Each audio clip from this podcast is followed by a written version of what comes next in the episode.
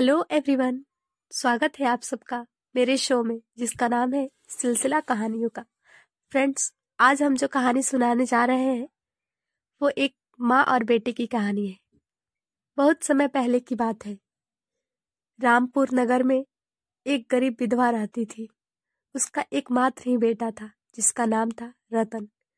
रतन बचपन से ही बहुत ही मेहनती और पढ़ने में बहुत ही तेज लड़का था। रतन बहुत छोटा था जब उसके पिता का देहांत हो गया था। उसकी माँ, जिसका नाम था सीता सीता रतन को बहुत ही लाड़ प्यार से पाल रही थी।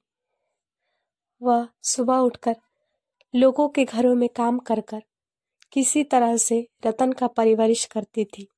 धीरे धीरे रतन बड़ा होने लगा। उसके साथ ही रतन ने अपनी पढ़ाई भी जारी रखी। वह हमेशा सीता के कामों में मदद करता। वह पंख लगाकर उड़ता चला गया। धीरे धीरे रतन बढ़ने लगा और वह युवक बन गया। एक दिन रतन ने अपनी माँ सीता को बताया कि वो दुकान खोलना चाहता है, लेकिन उसके पास इतने पैसे नहीं थे कि वो खुद का दुकान खोल सके।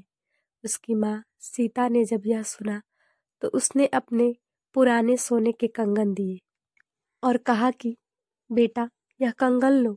इसे बेचकर तुम अपने लिए दुकान खोल लो। जब तुम्हारे पास पैसे हो जाएँगे तो तुम्हारा मन करेगा तो मेरे लिए कंगन ला देना रतन ने उन कंगन को बेचकर एक बड़ा सा दुकान खोला। सीता बहुत खुश थी। उसका बेटा काबिल बन गया था। सीता अब घरों में काम नहीं करती थी। वह भी घर पर ही रतन के खाने पीने का इंतज़ाम किया करती थी। चूँकि रतन कामयाब हो चुका था, इसलिए आसपास के गाँवों से रतन के लिए रिश्ते आने लगे। सीता ने अपने बेटे की शादी एक माला नाम की सुंदर सुशील और सुलझी हुई लड़की से कर दी। घर में बहू आई, सीता बहुत खुश थी, लेकिन धीरे धीरे बीतते वक्त के साथ साथ रतन का अपने माँ के प्रति प्रेम कम होता गया। एक दिन दिन वह भी आया कि रतन अब अपने माँ की परवाह भी नहीं करता। वो बस अपने बीबी और काम में ही लगा रहता। इस बात से सीता हमेशा दुखी रहती। सीता ने अपने खून पसीने की कमाई से रतन को पाल पोस कर बड़ा किया था। सीता अब धीरे धीरे बूढ़ी हो चली थी। वह चाहती थी कि जिससे उसने बचपन से रतन से प्यार किया है, रतन भी उसका सम्मान करे, उसका परवाह करे। वह धीरे धीरे बीमार रहने लगी। रतन ने जब अपनी माँ को इस तरह से बीमार देखा तो उसने एक दिन सीता से साफ़ साफ़ कह दिया, सुनो माँ, अब मैं तुम्हारा खर्चा नहीं चला सकता।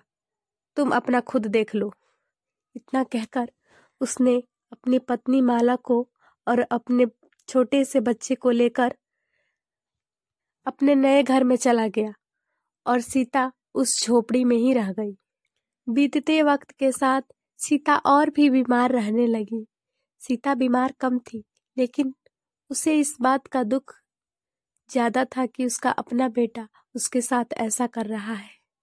सीता हमेशा से चाहती थी कि रतन कामयाब हो, इसीलिए उसने अपने अनमोल कंगन भी दिए। अपने बेटे के दुत्कार के वजह से सीता अंदर ही अंदर जलने लगी। वह बहुत दुखी रहती और इसी दुख के वजह से वो और भी ज़्यादा बीमार पड़ गई। एक दिन रतन जब वापस घर लौटा तो उसने देखा कि बहुत तेज बारिश हो रही थी। उसका बेटा और उसकी पत्नी सोए हुए थे। छत लीक थी, जिसमें से पानी टपक रहा था। माला बार बार अपने बच्चे को, अपने आंचल को उड़ाती जिससे उसका बच्चा पानी से बच सके। रतन गौर से माँ बेटे को देख रहा था। माला नींद में थी, फिर भी उसे अपने बच्चे की फ़िक्र थी।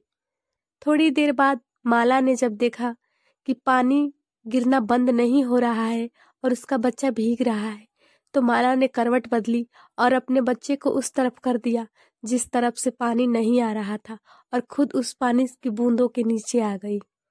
रतन ने जब माला को ऐसा करते हुए देखा तो उसके आँखों से अपने आप आँसू बहने लगे।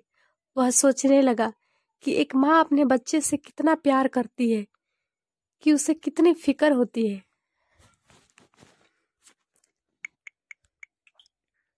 फिर उसे वो पल याद आया जब सीता बचपन में उससे कहा करती थी उसे नहलाया करती, उसे खिलाया करती, उसे स्कूल लेकर जाती। वो सारे काम याद आते ही रतन ज़ोर ज़ोर से रोने लगा। रतन की सिसकिया सुनकर माला उठकर बैठ गई। माला ने जब रतन से उसके रोने का वजह पूछा तो रतन ने बताया कि उसकी माँ ने बड़े दुखों से पाला है उसे, लेकिन उसने अपने माँ के साथ इतना गलत किया।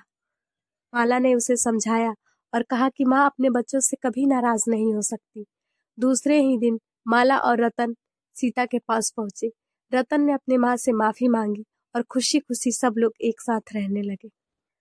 फ्रेंड्स, यह कहानी ज़रूर है, लेकिन यह कहानी हमें एक शिक्षा भी देती है। कभी भी अपने माँ बाप के साथ दुर्व्यवहार नहीं करना चाहिए, क्योंकि माँ पिता का स्थान ईश्वर से भी ऊँचा रहता है। फ्रेंड्स, आज के लिए इतना ही। मिलते हैं अगले एपिसोड में। तब तक के लिए जाने की इजाज़त दीजिए। अपना ख्याल रखें। शुक्रिया।